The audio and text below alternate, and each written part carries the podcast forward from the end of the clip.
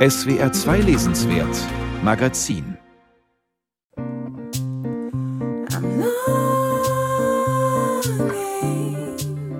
Heute mit Anja Brockert. Willkommen. Was war da eigentlich los mit Winnetou diese Woche? Wir liefern nochmal einen kurzen Überblick über die hitzige Debatte, nachdem der Ravensburger Verlag seine Bücher zum neuen Winnetou-Film vom Markt genommen hatte. Außerdem ist diese Woche die Autobiografie von Werner Herzog erschienen. Wie der Kultregisseur von seinen Filmen und von den Abenteuern seines Lebens erzählt, das begeistert unseren Kritiker. Und wir sprechen über einen Roman, der in einem superheißen Sommer spielt. Prana Extrem von Joshua Groß, ein eigenwilliges Buch über die Lebenswelt der 30-Jährigen und ihre Sehnsucht nach Verbundenheit. Die Musik kommt von Nijam Rosie. Die Singer-Songwriterin lebt in Rotterdam, kommt ursprünglich aus Kamerun und die Musik von dort hat auch ihr aktuelles Album inspiriert. Just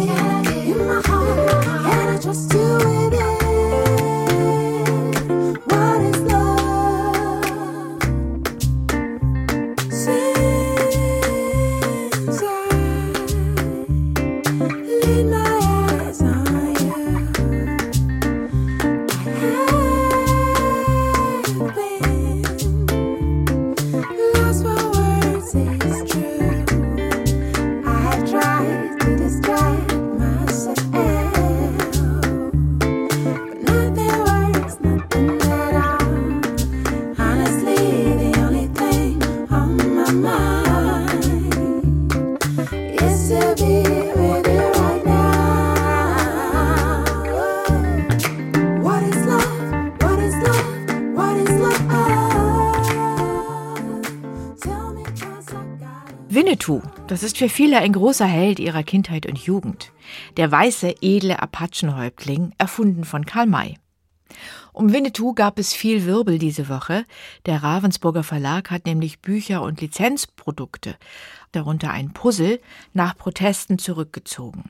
Das Buch Der junge Häuptling Winnetou enthalte verharmlosende Klischees über die Behandlung der indigenen Bevölkerung. Das Buch und auch ein Erstlesebuch sollten beide parallel zum neuen Winnetou-Film erscheinen, der am 11. August in den deutschen Kinos angelaufen ist. Die Bücher sind Neubearbeitungen der alten Karl-May-Geschichten. Die Aufregung über diesen Rückzieher von Ravensburger war und ist groß. Anja Höfer hat nochmal ein paar Reaktionen aus den Feuilletons und den sozialen Netzwerken zusammengestellt lässt sich nur noch im Modus der Verbotsdebatte über Kunst streiten, fragt Tobias Rapp im Spiegel. Karl Mays Bücher hatten ihren Resonanzraum in einem spezifisch deutschen Provinzgefühl, das sich aus der wilhelminischen Zeit bis in die späte Bundesrepublik zog. Aber die Boomer waren möglicherweise die letzten Leser, die diese Karl-May-Welt noch nachfühlen konnten. Unterstützt durch die Verfilmungen der Winnetou-Geschichten mit Pierre Brice und durch die Karl-May-Liebe von Arno Schmidt, eines weiteren deutschen Außenseiterschriftstellers. Diese Welt verschwindet. Jeder, der versucht, seinen Kindern die Bücher und Filme seiner Kindheit und Jugend nahezubringen, kennt das. Meist erntet man Unverständnis und muss dann andere Bücher kaufen, andere Musik hören. Es ist ein Mechanismus, auf den Verlass ist. Es gibt keinen Grund zu versuchen, ihm mit Verbotsdebatten und Moraltrompeterei eine Richtung zu geben.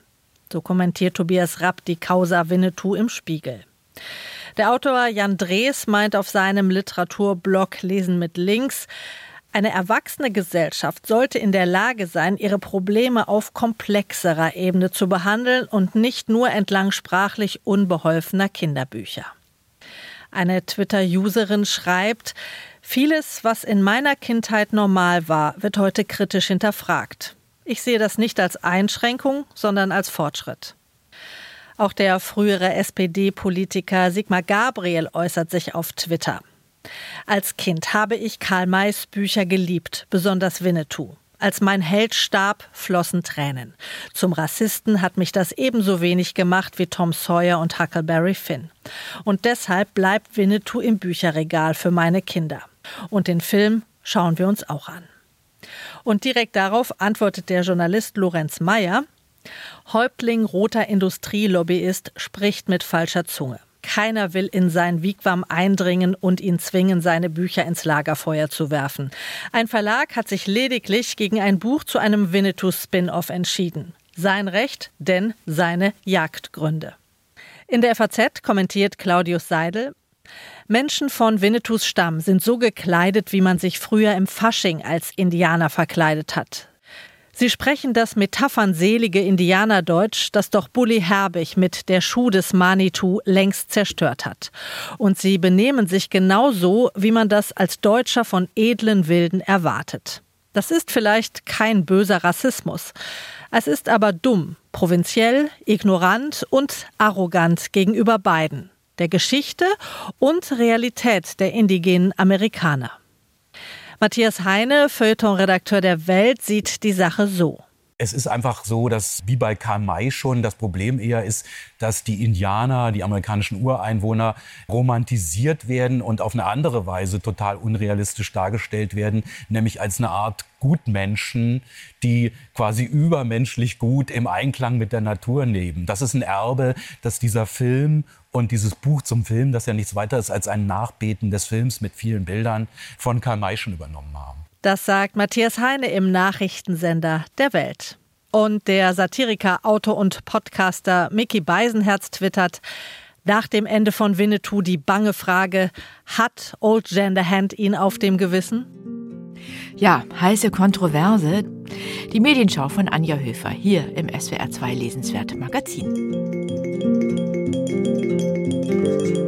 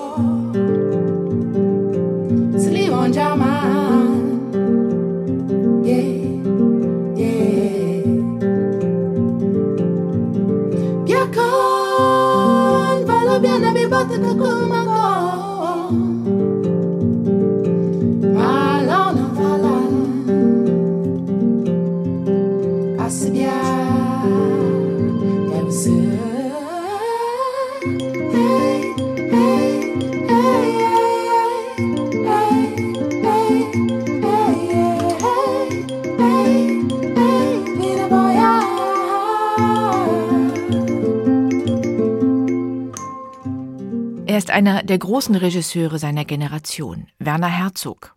Nächste Woche am 5. September wird er 80 und kurz vor dem Geburtstag ist jetzt seine Autobiografie erschienen.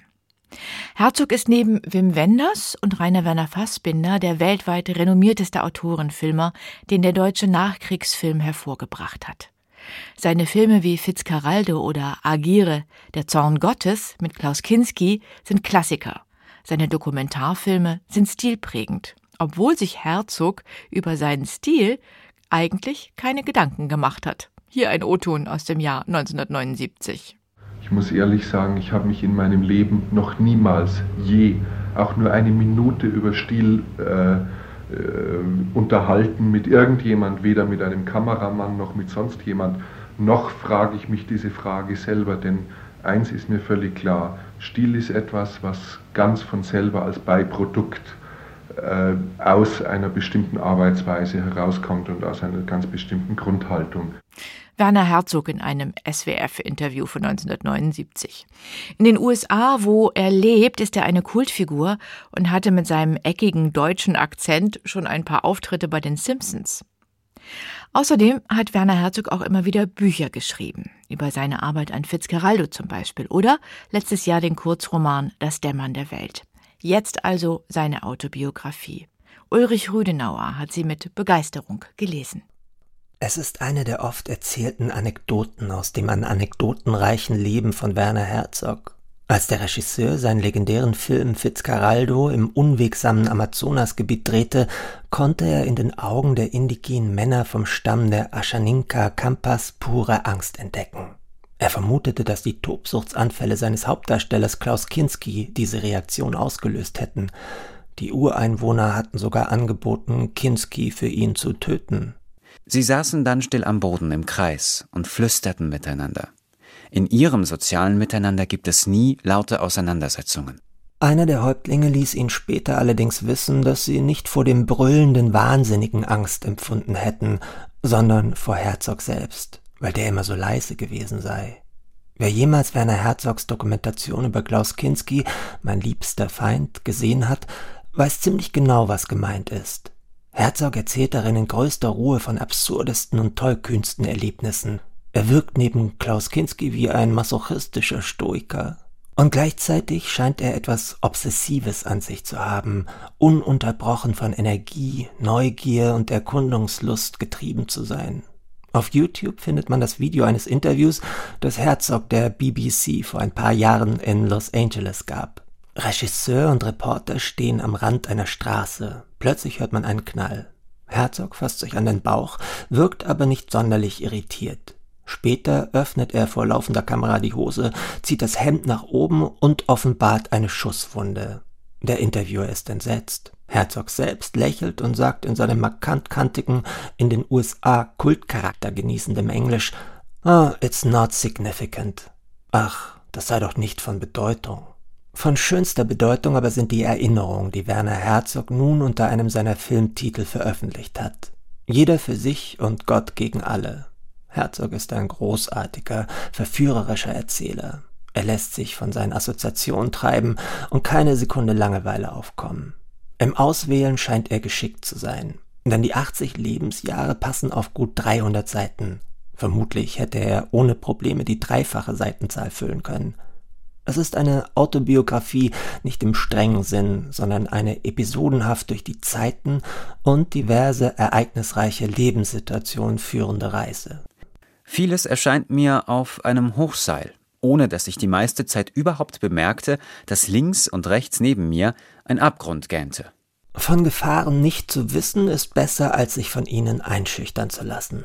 Schon als Kind und Jugendlicher, schreibt Werner Herzog, habe er kein Abenteuer gescheut. In München geboren, wächst er bis zum elften Lebensjahr im oberbayerischen Dorf Sachrang auf. Seine Geschwister und er streuen aufsichtslos durch die Gegend, es ist eine vaterlose Zeit der Anarchie. Herzogs Großvater, ein Altphilologe, wird hingegen zum prägenden Vorbild. Er hatte eine Eigenschaft, die ich sehr schätzte.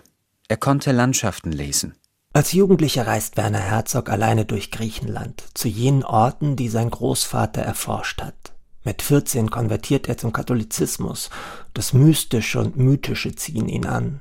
Die erste Kamera seines Lebens entwendet er aus dem Institut für Film und Fernsehen, eine zwar unmoralische Tat, für die man ihm aber nachträglich die Absolution erteilen muss.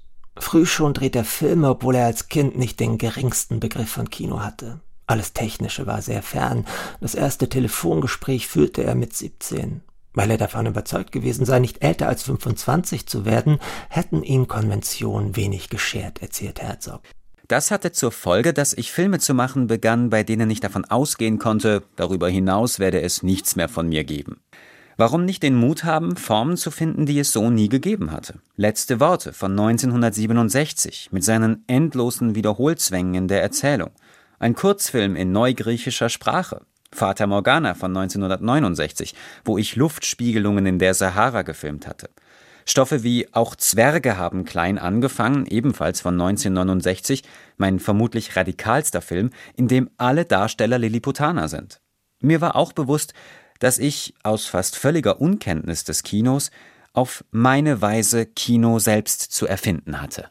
Der Filmemacher, Weltreisende, Grenzgänger, Schauspieler, Schriftsteller, Philosoph Herzog ist ein Geschichtenbewahrer und Erfinder. Er berichtet von Schul- und Studienfreunden, einem von ihnen, der für ihn eine Seminararbeit verfasst, verspricht er scherzhaft, ihn unsterblich zu machen. Sein Name? Hauke Stroschek. Herzog hält Wort. Einer seiner Filme mit Bruno S. erhält den Titel Stroschek. Herzog schildert Transzendenzerfahrungen oder berichtet von seiner Gabe als Hypnotiseur, die er an Schauspielern ausprobiert und die offensichtlich Einfluss auf die Art seines Sprechens hat. Er nimmt uns mit auf seine Reisen in die USA oder nach Mexiko, wo er als 23-Jähriger im Clownskostüm beim Rodeo auf Stieren reitet. Gerade die Passagen über die Kinder- und Jugendzeit sind nicht nur aufschlussreich, sie haben dazu eine enorme erzählerische Kraft. Sein Talent zur Freundschaft schimmert durch die Zeilen, großzügig und zugleich dezent spricht er über die Frauen seines Lebens. Sie alle waren ausnahmslos selbstständig, stark, schön und intelligent. Ich wäre nur ein Schatten meiner selbst ohne sie. Herzog sagte einmal in einem Interview, dass er nicht glaube, seine Filme würden die Zeiten überdauern. Vielmehr werde seine Prosa ihn überleben. Nun, die Nachwelt wird darüber entscheiden. Sowohl das filmische wie das schriftstellerische Schaffen aber sind höchst eigensinnig. Der hypnotische Ton und suggestive Bildkosmos fesseln immer wieder von neuem. Wie Herzog dazu fand, wie er vom Dorfbuben zum Star des neuen deutschen Films und schließlich zum kultisch verehrten Dokumentarfilmer wurde, das lässt sich nun in seinen uneitlen und horizontweitenden Erinnerungen nachlesen. Jeder für sich und Gott gegen alle heißen die Erinnerungen von Werner Herzog, gerade im Hansa Verlag erschienen.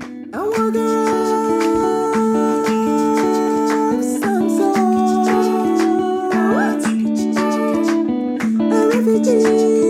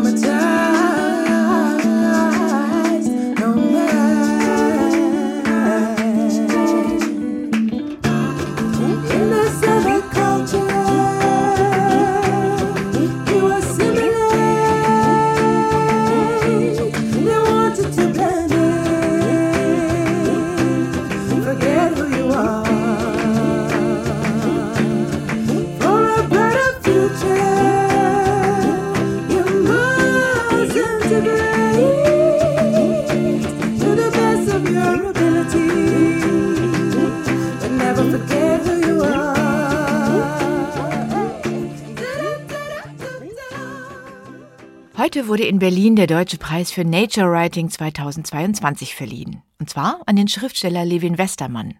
10.000 Euro Preisgeld für den 42-jährigen Schweizer Lyriker, Essayisten und Romancier. Ausgezeichnet wurde sein Text Hoffluh, ein Stück aus einem noch unveröffentlichten Roman, in dem Levin Westermann von einem schönen, kühlen Winterspaziergang erzählt. Er führt uns von der Stadt Biel, wo er lebt, in die Natur, in einen Wald am Fuße des Juragebirges. Aber natürlich erzählt dieser Text noch sehr viel mehr. Ich hatte vor der Sendung Gelegenheit, mit Levin Westermann zu sprechen. Erstmal herzlichen Glückwunsch zum Preis, Herr Westermann. Vielen Dank. Ja, jetzt denkt man bei Nature Writing gerne erstmal an schöne, vielleicht so ein bisschen verklärende Naturbeschreibungen, aber darum geht es in Ihren Texten eher nicht. Was ist Nature Writing für Sie? Also diese klassische Form des Nature Writings, wo die Natur als Kulisse benutzt wird, um eigentlich nur irgendeine Geschichte über einen Menschen zu erzählen, interessiert mich überhaupt nicht. Ich denke, dass Nature Writing gerade in unserer heutigen Zeit ein wichtiges Hilfsmittel sein kann, um neue Geschichten zu erzählen über die Welt und über unseren Platz in der Welt. Weil ich denke, dass die Geschichten, die wir uns bisher erzählt haben, die sind nicht mehr haltbar. Und für mich persönlich in meiner Arbeit und auch in der Arbeit an diesem Text wäre das vor allem dieser Mythos vom Menschen als Mittelpunkt der Welt. Und der zweite Mythos, der mich stört, ist die Idee, dass wir aus der Natur sozusagen ausgezogen werden, dass wir nichts mehr mit ihr zu tun haben, dass es da jetzt eine Trennung gäbe, diese Natur-Kultur-Dichotomie, die meines Erachtens nach ein großer Unsinn ist, weil wir der Natur nicht entkommen können. Wir sind immer ein Teil. Mhm. Dieser Preis wird vom Verlag Mattes und Seitz verliehen, zusammen mit dem Umweltbundesamt und der Stiftung Kunst und Natur. Und die unabhängige Jury lobt nicht nur den faszinierenden Rhythmus ihres Textes, sondern auch einen ethischen Impuls, der klang eben schon so ein bisschen an, nämlich eine tiefe Skepsis gegenüber der Gattung Mensch. Kann man das so sagen? Sind Sie skeptisch gegenüber der Gattung Mensch? Mm, ja, ich glaube, das ist das Detail mit den Geschichten und der Sprache. Ich komme ja von der Lyrik und vielleicht ist das auch für mich der Ansatzpunkt gewesen immer, dass mich schon früh die Sprache gestört hat, mit der wir über andere Lebewesen vor allem reden. Die liegen mir besonders am Herzen, weil ich denke, da liegt das Grundproblem unseres Umgangs mit der Welt, dass wir beschlossen haben, alles außer uns ist intelligenz- und emotionsfrei und fühlt nichts. Letztens ist doch so eine Schweinemastzucht ist niedergebrannt bei einem dieser vielen Feuer. Und da steht dann in der Zeitung halt einfach, die Schweine verenden. Oder wenn hunderttausende Vögel getötet werden, dann steht da, die Tiere werden gekeult. Wir, wir haben so ganz spezielles Vokabular. Die Worte töten fallen nicht oder das Wort ermorden oder das würde nie im Zusammenhang mit Tieren gesagt werden, weil wir da diese Unterscheidung machen zwischen lebenswerten Leben, unserem und allem anderen. Und ich denke aber, das sind Kleinigkeiten und man liest darüber hinweg. Aber durch diese Repetition dieser Lügen, wie ich es nennen würde, wenn man einfach ein spezielles Vokabular benutzt, um Distanz zu schaffen, dann hat das einen sehr perfiden Hintergrund. Und, und ich denke einfach, da kann Nature Writing ansetzen, um zu sagen, hier ist was nicht in Ordnung. Dieses, was wir als normal ansehen, ist alles andere als normal. In dem Roman Auszug Hoflu geht es nicht primär um Tiere. Es gibt ein paar alte Fotos in diesem Text und die zeigen unter anderem eine alte Seilbahnstation aus dem 19. Jahrhundert. Diese Fotos zeigen aber auch, wie Sie schreiben, eine Art von Blindheit. Warum denn das? Ja, diese Seilbahnstation gibt es ja heute noch hier in Biel, wo ich lebe. Und diese Blindheit ist für mich, dass ich, bis ich diese Fotos gesehen hatte, keine Ahnung hatte, wie der Hang, wo die Seilbahn hochgeht, aussah damals vor über 100 Jahren. Und ich denke, dass es den meisten von uns so geht. Wir Menschen sind nicht sehr gut darin, Veränderungen mitzubekommen, weil wir leben nicht sehr lange und wir gehen meistens davon aus, die Welt sah schon immer so aus, wie sie aussah in dem Moment, in dem wir leben. Und auf diesen, das fand ich an diesen Fotos interessant, weil für die Menschen damals war der Hintergrund ja wahrscheinlich völlig egal, dass da noch Bäume standen und, und dass es da Wiesen mhm. gab. Für sie war nur wichtig, oh, wir haben jetzt eine Seilbahn gebaut. Mhm. Und das war die große Veränderung. Aber wenn man jetzt die Bilder anschaut und weiß, dass dahinter inzwischen auch der Felsen weg ist und Straßen und Wohnungen gebaut wurden, finde ich das sehr interessant, weil man selber, während man lebt, auch nicht mitbekommt, wie sich die Umgebung ändert. Man sieht es dann immer nur rückblickend auf Fotos. Es ist sehr schön, weil Sie beschreiben das auch am Beispiel des Waldes, dass dieser Wald im Grunde ist wie ein Palimpsest, sagen Sie. Ja, Wald ist ein spannendes Thema, weil der Wald ja wirklich vor noch nicht so langer Zeit, vor dem elektrischen Licht, ein wirklich gefährlicher und gruseliger Ort war. Also diese ganzen Märchen, die wir haben mit der Hexe, die äh, jetzt im dunklen Wald wohnt oder den Wölfen und den Monstern im Wald, darüber können wir jetzt lachen und man erschreckt kein Kind mehr damit. Aber ich glaube einfach, das wird in vielen Büchern, die sich mit dem Thema beschäftigen, auch erwähnt dass früher echte Dunkelheit in einem Wald können wir uns überhaupt nicht mehr vorstellen mit der Lichtverschmutzung, die wir heutzutage haben. Wenn es nicht nur einfach ein bisschen dunkel ist, sondern wenn außer dem Mond kein Licht existiert, dann ist der Wald ein völlig anderer Ort zu dem, was er heute ist, ein Naherholungsgebiet ohne wilde Tiere. Sie wandern in diesem Text auch ein bisschen auf den Spuren des großen Schweizer Autors und Spaziergängers Robert Walser, der in Biel aufgewachsen ist. Er begleitet Sie oder Sie begleiten ihn. Wie wichtig ist Ihnen sein Werk? Ja, das ist eine gute Frage. Ja, er ist in Biel geboren und ich lebe jetzt über ein Jahrzehnt in Biel und er wirft natürlich einen Schatten in dieser Stadt. Habe auch einige seiner Bücher gelesen. Aber wie ich auch im Text sage, er ist jetzt nicht mein Lieblingsautor. Ich mag, was er schreibt, aber es hat mich nie so mitgenommen oder umgehauen wie viele andere. Gleichzeitig aber begleitet er mich schon hier, weil ich weiß, dass er hier spazieren gegangen ist lange Zeit. Und es gibt diese Sachen wie den Stadtweg in Biel, der auf kleinen Schildern an Texte von ihm erinnert und kurze Episoden aus seinem Leben erzählt. Aber ich musste gar nicht so viel über ihn wissen, um ehrlich zu sein, weil das etwas ist, was mich auch stört, dieses alles analysieren zu müssen, immer noch wühlen und rauszukriegen, was hat es zu bedeuten. Ein bisschen das Susan Sonntag Against Interpretation. Ich muss nicht alles über Robert Walser wissen und alles gelesen haben, um zu sehen, dass da ein geistesverwandter Mensch durch die Wälder gelaufen ist und sich Gedanken gemacht hat über die Welt. Ich hatte es vorhin gesagt, Sie sind Essayist, Romancier und Lyriker. Geht alles mit Nature Writing zusammen? Ich wollte Sie bitten, ganz kurz etwas für uns zu lesen. Ja, ich habe aus meinem letzten Gedichtband Farbe, Dunkel eine kurze Passage ausgewählt, weil ich auch in diesem Gedichtband mich mit den Themen Natur, Landschaft und Tieren und, und dem Umgang des Menschen mit der Welt beschäftige. Und dann geht die Sonne wieder unter. Und dann geht die Sonne wieder auf. Und ich sitze im Café in Saint-Germain-de-Bois und lese. Ich sitze zwischen Menschen an der Straße und ich lese. Ich lese in der Zeitung und die Zeitung sagt, es brennt.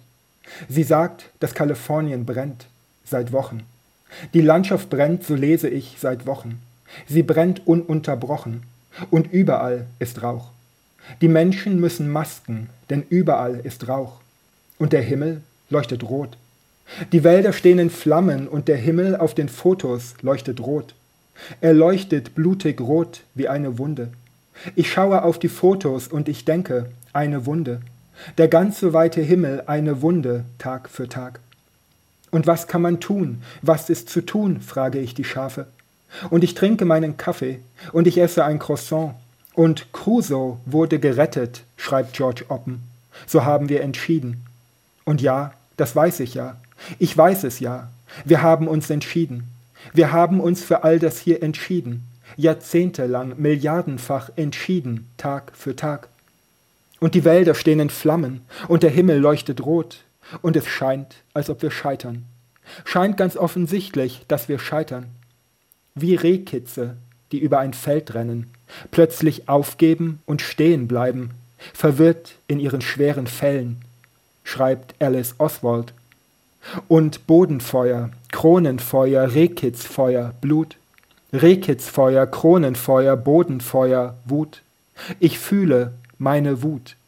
Was die Welt im Innersten zusammenhält, ist Wut. Ein Auszug aus dem Langgedicht Farbe, Dunkel von Levin Westermann, der heute den Deutschen Preis für Nature Writing bekommen hat. Seine Bücher erscheinen bei Mattes und Seitz. Vielen Dank, Herr Westermann, für das Gespräch und die Lesung.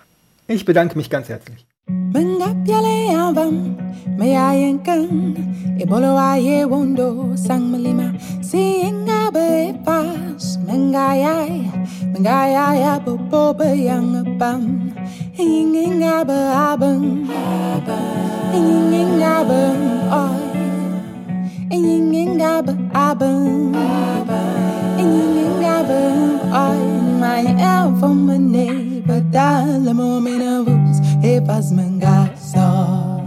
Maya vomane padálamo minavus epasmangasa. Andama sezinia womagazu wolang demafa mangaza minavus. Bingo bisu swang gaba injuk padami gamana.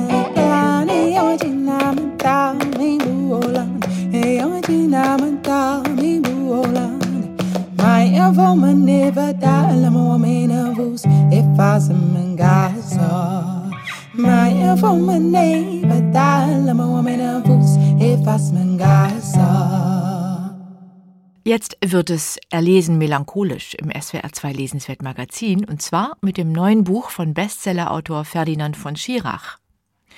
Der Jurist und Schriftsteller hat ja bislang oft von außergewöhnlichen Kriminalfällen erzählt und in Geschichten und Theaterstücken Fragen von Recht und Moral verhandelt. Damit hat er es zu internationalem Ruhm gebracht. Ferdinand von Schirach liest weltweit vor ausverkauften Sälen. Bei uns hat er Fernsehgeschichte geschrieben. Sie erinnern sich vielleicht, seine Stücke Terror und Gott wurden verfilmt und wir ARD-Zuschauer, wir konnten das Urteil über das verhandelte moralische Dilemma fällen. Mittlerweile ist Ferdinand von Schirach in die autobiografische Kurve eingebogen, hat in Kaffee und Zigaretten aus seinem Leben erzählt und das tut er auch jetzt im neuen Buch Nachmittage in kurzen, ein bisschen melancholischen Prosatexten. Julia Schröder stellt sie vor. Ferdinand von Schirachs Erzählen hat von Anfang an mit dem Autofiktionalen gearbeitet, um nicht zu sagen kokettiert. Ein Strafverteidiger als Autor hat in der Hinsicht viel zu bieten. Kriminalfälle, mit denen man so oder ähnlich in Berührung gekommen ist, als Inspiration anführen zu können, wird deutlich attraktiver als der Alltag in, sagen wir, einer Schule oder einer Behörde. Am Schreibtisch des freien Schriftstellers ist Schirach vor drei Jahren angekommen, mit seiner Prosasammlung Kaffee und Zigaretten, in der er reichlich autobiografisches Material verarbeitet hat. Dies setzt sich in seinem neuen Buch fort. Es heißt Nachmittage und erneut versammelt der Autor in kurzen bis kürzesten Texten Erlebnisse, Beobachtungen und Einfälle aus seinem mittlerweile 58-jährigen Leben. Einige der 26 durchnummerierten Kapitel des schmalen Buchs umfassen kaum eine Seite. Oft geht es um Kunsterlebnisse und Lesefrüchte, die Prägungen durch Giacometti oder Hemingway, Funde in Thomas Manns Tagebüchern oder die Todesarten von Isadora Duncan und Sergei Jesenin. In den längeren Texten erinnert sich der Erzähler an lang zurückliegende Reisen mit Freundinnen, Vorfälle während des Jurastudiums in Bonn, an Begegnungen und Wiederbegegnungen in Hamburg, Paris, New York, Pamplona, nicht selten in Bars internationaler Traditionshotels oder in den Gärten mediterraner Landsitze. Dazwischen blitzt wie ein rotes Fädchen immer wieder die Reminiszenz an eine große, offenkundig verlorene Liebe auf. Es ist kein Zufall, dass in der ersten Geschichte F. Scott Fitzgeralds Great Gatsby zitiert wird. Genauer gesagt, die Auseinandersetzung um die Liebe einer Frau zwischen Tom Buchanan und Jay Gatsby in einer Suite des legendären New Yorker Plaza. Denn im Foyer eben jenes Plaza hat der Erzähler sie das erste Mal gesehen. Es wird viel geraucht, das Ambiente ist durchweg erlesen und erlesene Melancholie ist die vorherrschende Stimmung. Und jetzt, nach sehr langer Zeit, gibt es manchmal Nachmittage, an denen ich nicht mehr in eine andere Richtung sehe, wenn ich an einem Café vorbeikomme, in dem wir zusammen waren. Gehobenen Reisefeuilletonismus, das zeigt das Aufscheinen kaum überwundener Schmerzen, strebt Ferdinand von Schirach nicht an.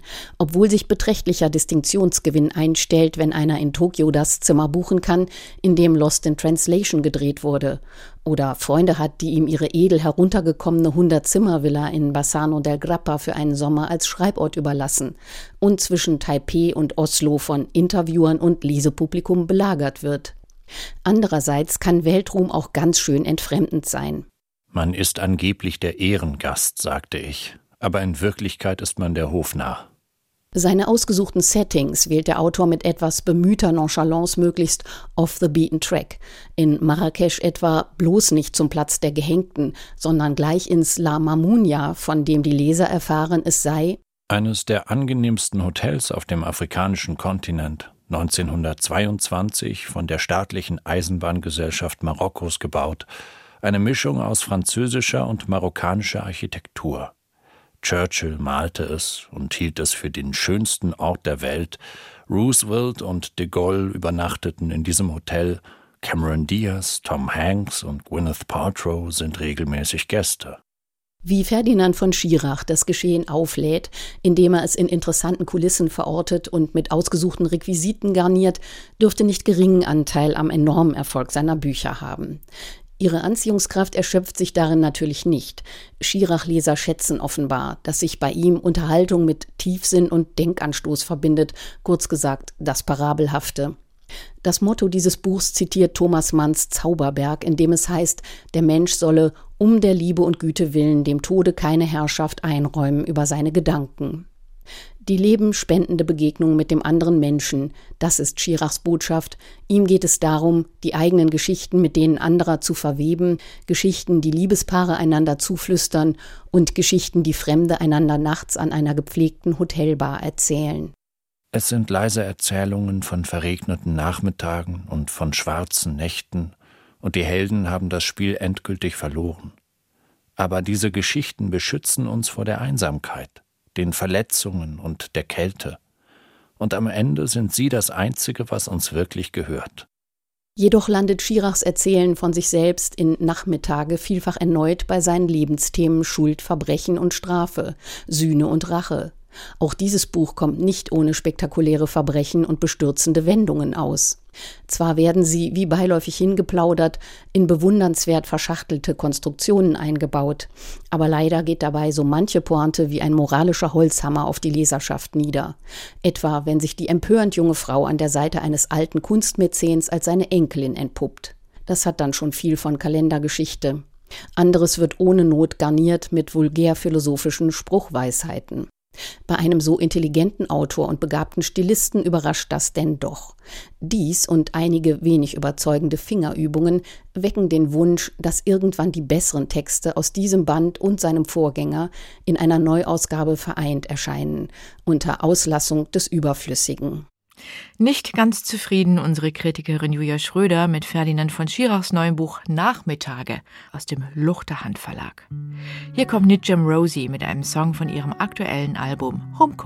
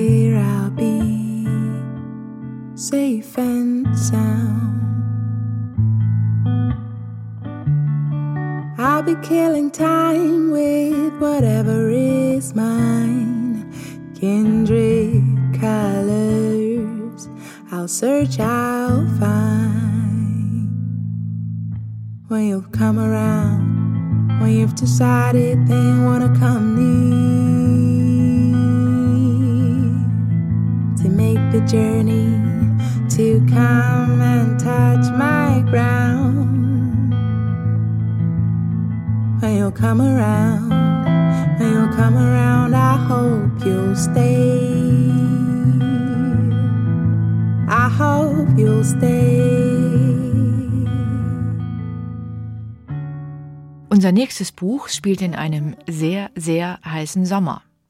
Wir sind in Tirol, die Sonne knallt vom Himmel, riesige Libellen schwirren durch die Luft und irgendwie gerät alles ins Fließen. Gefühle, Wahrnehmungen, Beziehungen. Prana Extrem heißt das neue Buch von Joshua Groß, 33 Jahre alt, bekannt geworden mit seinem Roman Flexen in Miami. Joshua Groß schreibt ganz dicht an der Gegenwart. Die ökologische Zerstörung unseres Planeten und das Lebensgefühl seiner Generation, die sind in seinen Büchern mehr als nur ein Unterstrom. Jetzt also Prana Extrem. Darüber spreche ich mit meinem SWR2 Literaturkollegen Frank Hertweg. Hallo Frank. Hallo. Ja, ganz kurz erstmal zum Titel. Der irritiert ja ein bisschen. Was bedeutet Prana extrem? Also ich gebe zu, ich musste auch nachgucken. Es ist aus dem Sanskrit. Prana bedeutet kosmische Urenergie, also der Lebensatem, der Lebenshauch. Und ich glaube, das ist auch der Versuch des Autors, in diesen Lebenshauch einzutauchen. Das Buch hat ja auch ein bisschen was Psychedelisches vielleicht, aber jetzt schauen wir uns erstmal die Figuren an. Der Erzähler heißt Joshua, er ist mit einer Schriftstellerin namens Lisa zusammen und die beiden machen in diesem sehr, sehr heißen Sommer in Österreich eine interessante Bekanntschaft, um die dann der Roman in gewissem Sinne kreist. Kann man das so sagen? Ja, genau. Und er ist ein Stück weit autofiktional. Also das man merkt ja gleich, Joshua Groß taucht auch im Buch als Joshua Groß auf. Lisa ist seine Freundin, scheint außer real eine Schriftstellerin, seine Freundin zu sein. Und die beiden treffen jetzt äh, Michael und Johanna. Und Michael ist ein angehender ähm, Skispringer, also noch jung, aber groß talentiert. Und Johanna ist ein seine Trainerin und die Schwester war selber mal ein großes Talent, hat sich aber verletzt. Und zu den beiden ziehen jetzt Joshua und Lisa und sie bilden eine Art Prana-WG, sage ich immer. Also man versucht immer noch ein Bausteinchen dazu zu packen und dann zu gucken, wie es fließt. Und zwar kommen da noch dazu die Großmutter, das ist eine sehr interessante Figur. Es gibt dann Karina, das ist die Freundin von Johanna, die war ISS-Astronautin, also wir sind auch im Überirdischen, sozusagen im Weltraum zu Hause, noch an anderen Punkten. Es gibt ein kleines Mädchen, Tilde, die auch irgendwann in dieser WG landet. Es gibt einen Hund, Lou, und es gibt eine Katze. Hund und Katze vertragen sich gut, Schnurrisan. Und es ist, so habe ich es verstanden, eine Art Wunschfamilie. Und interessanterweise fehlt nämlich eine Position, das ist die des Vaters. Also die Wunschfamilie kommt ohne Vater aus. Und nur darum ist, glaube ich, dieser Flow möglich, den Joshua Groß erzeugen will. Das ist interessant, weil es geht dann später auch noch um bestimmte Männerbilder, also die im Grunde so eine Art von toxischer Männlichkeit verbreiten und von der sich Joshua eigentlich ziemlich fernhalten will. Er will ja so ein ganz, ganz offener, fließender Mann sein. Eine Plotline in diesem Roman ist die Vorbereitung auf einen wichtigen Wettkampf dieses Skispringers. Die verfolgen wir mit bis zum Showdown, aber da hineingewoben sind noch ein paar andere Ereignisse, von denen uns der Erzähler berichtet. Was treibt diese, ja, wie du sagst, Wunschfamilie in diesem Sommer? Also ähm, treiben ist, glaube ich, der richtige Ausdruck für das Ganze. Also es passieren einfach Situationen. Man geht zu einer James Turrell-Ausstellung. Turrell ist ja bekannt für diese horizontfreien Farbgebungen. Also auch da ist es alles sehr offen fließend. Man liegt in Thermalquellen, die es dort gibt, in der Nähe von Innsbruck. Und dann fährt man auch mal nach Braunschweig, holt den Hund, feiert Geburtstag. Es gibt eine kleine Paintball- Schlacht. Man guckt Dokumentarfilme über eine Schriftstellerin, Science-Fiction-Schriftstellerin, die der Joshua ziemlich gut findet. Aber das Entscheidende an dem Ganzen ist eigentlich, dass das, das Erzählprinzip eher eins ist des Zufalls. Also es gibt zwar diese Plotlinie, du hast es gesagt, aber drumherum passiert dann einfach alles mal so. Also es ist nicht gesteuert, sondern man hat den Eindruck, es, es geschieht. Ja, Joshua Groß versucht in diesem Roman ein Gefühl der Eingebundenheit zu entwickeln, denke ich. Also Nähe und Verbundenheit zwischen diesen Figuren in dieser Gemeinschaft. Gelingt ihm das deiner Meinung nach?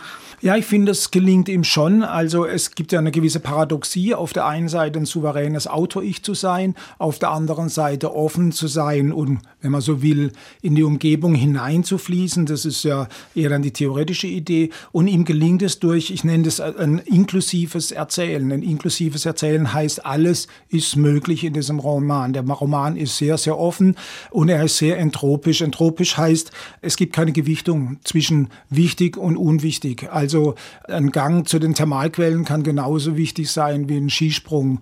Und das ist, glaube ich, das entscheidende Prinzip, um diese Souveränität des Autors ein Stück weit zu unterlaufen. In der Soziologie wird man vielleicht sagen, es wäre eine Art teilnehmende Beobachtung. Und im Konkreten merkt man das daran, zum Beispiel an der Hautreizung, finde ich. Das ist so ein bisschen eine Metapher, die der Joshua hat. Und da merkt man, da löst sich was auf, da, da verändert sich was in ihm.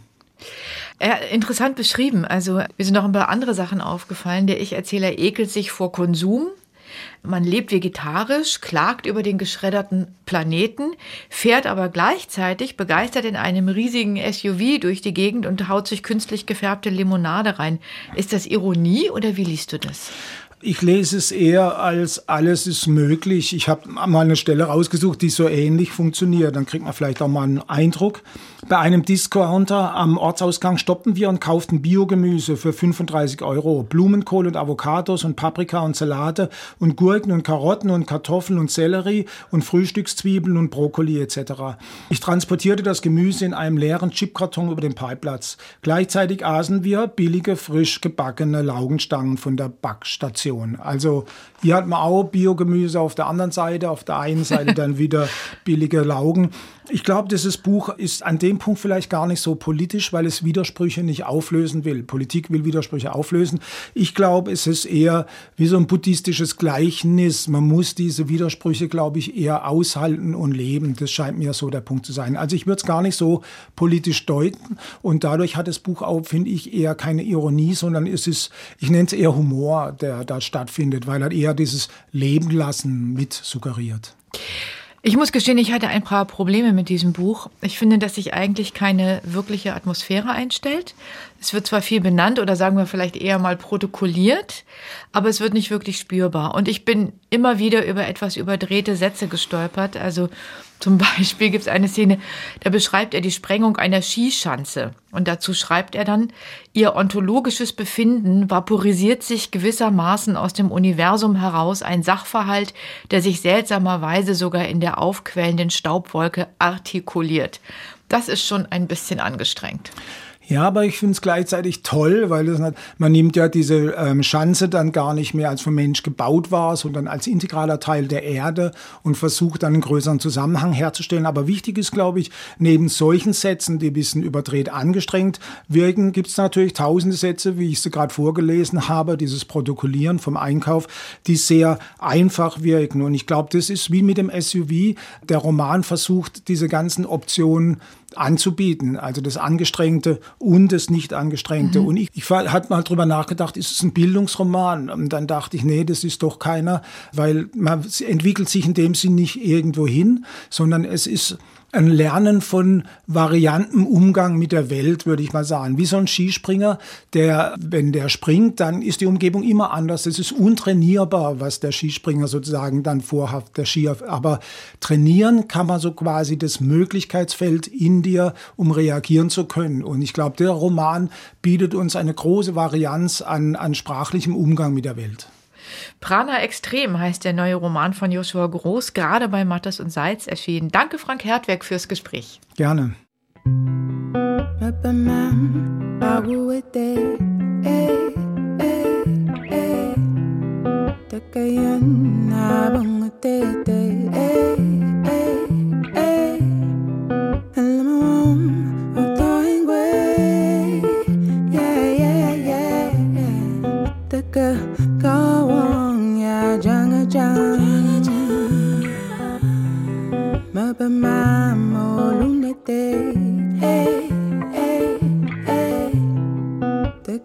mama mama sisin hey.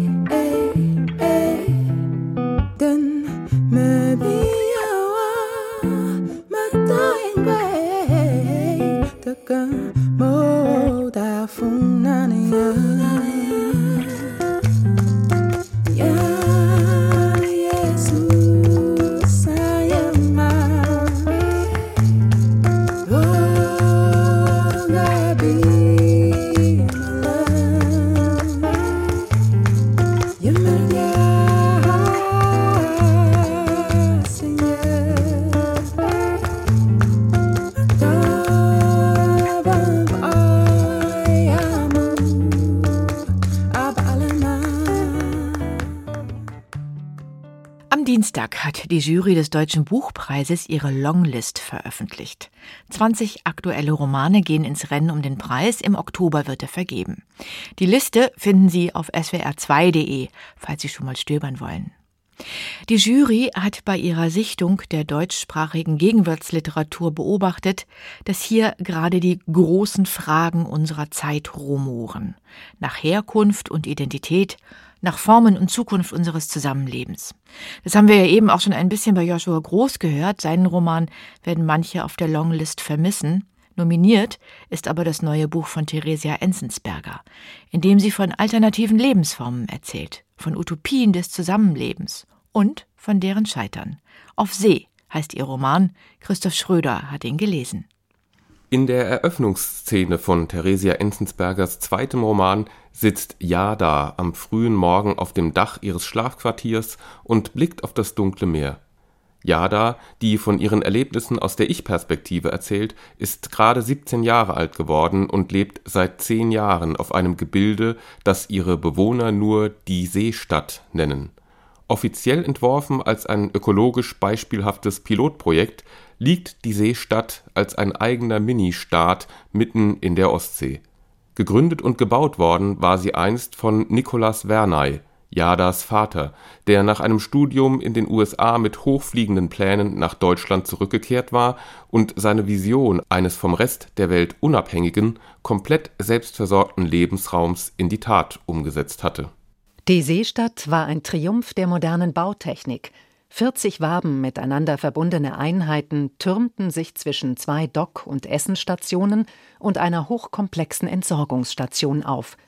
Um die Insel herum ein mächtiger Wellenbrecher, dahinter Windräder, soweit das Auge reichte. Auf See spielt in einer unbestimmten, aber nicht allzu fernen Zukunft. Was Theresia Enzensberger am Beispiel unterschiedlicher Figuren zeigt, ist der Umstand, dass Utopien in jenem Augenblick vergiftet sind, indem man sie in die Wirklichkeit transportiert. Das ist keine neue Erkenntnis, aber in einem Roman kommt es schließlich darauf an, welche künstlerischen Mittel eine Autorin dafür findet. Die junge Yada ist das Opfer eines manipulativen, narzisstischen Vaters. Er hat seiner Tochter erzählt, dass ihre Mutter an einer rätselhaften Krankheit gestorben und Deutschland mittlerweile heillos im politischen Chaos versunken sei. Yada ist nicht nur auf der Seestadt gefangen, sondern wird dort mit Hilfe von Meditation, zwangsweiser Medikamentierung und Unterrichtseinheiten wie Business Strategy und Leadership Skills zu einem ganz und gar neuen Menschen geformt. Gleichzeitig beginnt sie zu erkennen, dass die Vision ihres Vaters von einer modellhaften, als geschlossenes System perfekt funktionierenden Lebensform gescheitert ist. Stattdessen herrschen auch hier Intrigen, Ungerechtigkeit und Ausbeutung. Die Seestadt ist in jeder Hinsicht im Zustand des Verfalls. Yadas Erlebnisse setzt Theresia Enzensberger in wechselnden Kapiteln Szenen aus dem Leben der in Berlin lebenden Helena entgegen Helena ist, so scheint es auf den ersten Blick, eine Zynikerin, die im Rahmen eines Kunstprojekts mit dem Titel Das Kollektiv zu einer Sektenführerin geworden ist. Die Aura der Visionärin, der ihre Jüngerschaft bedingungslos folgt, hat Helena sich auf ungewöhnliche Weise erworben. Irgendwo an der albanischen Grenze hatte sie in einem Moment erschöpfter Albernheit zwölf Prophezeiungen gemacht, hauptsächlich politische Ereignisse, wobei auch ein schwerer Sturm und die Ergebnisse eines Fußballspiels dabei gewesen waren. Sie hatte sehr genaue Daten angegeben, eine Tatsache, die sie seither bereute. Dadurch war es unmöglich geworden, den Leuten glaubhaft zu machen, dass das Eintreten ihrer Vorhersagen reiner Zufall war. Auf See führt die Lebenswege von Jada und Helena zusammen. Helena, das stellt sich bald heraus, ist Jadas angeblich verstorbene Mutter, und als Jada bemerkt, dass sie von ihrem Vater über Jahre hinweg belogen und manipuliert worden ist, flieht sie aus der Seestadt und kommt nach Berlin. Das Berlin, das Theresia Enzensberger beschreibt, ist eine von Naturkatastrophen und sozialen Missständen gebeutelte Stadt, in der Menschen versuchen, alternative Lebensformen zu entwickeln. Diese Suche nach Gegenwelten, der Versuch, Grenzen zu überschreiten und dadurch die Realität umzuformen, ist das Leitmotiv von Theresia Enzensbergers Roman.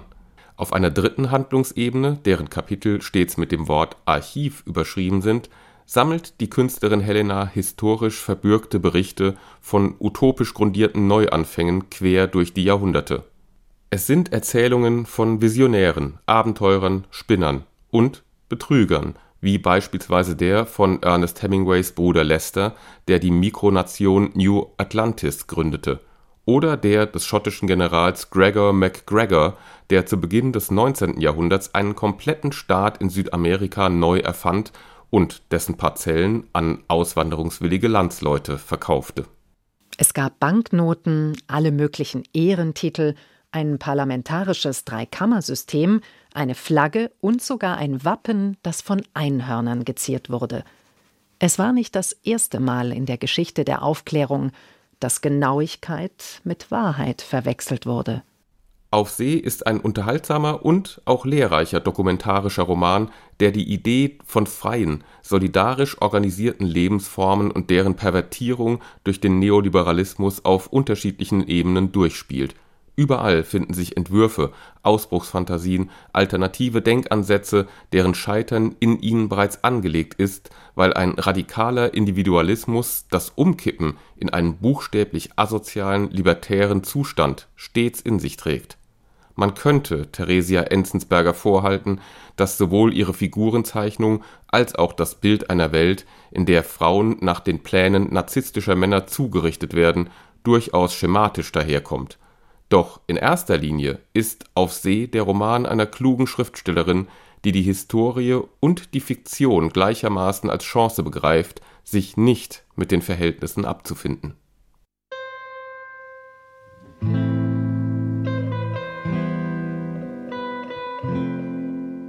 Auf See heißt der Roman von Theresia Enzensberger aus dem Hansa Verlag. Die Angaben zu den anderen Büchern heute im Lesenswert Magazin gibt's wie immer auf swr2.de und im Lesenswert Podcast. Die Musik heute kam vom Album Home Cooking von Nitcham Rosie.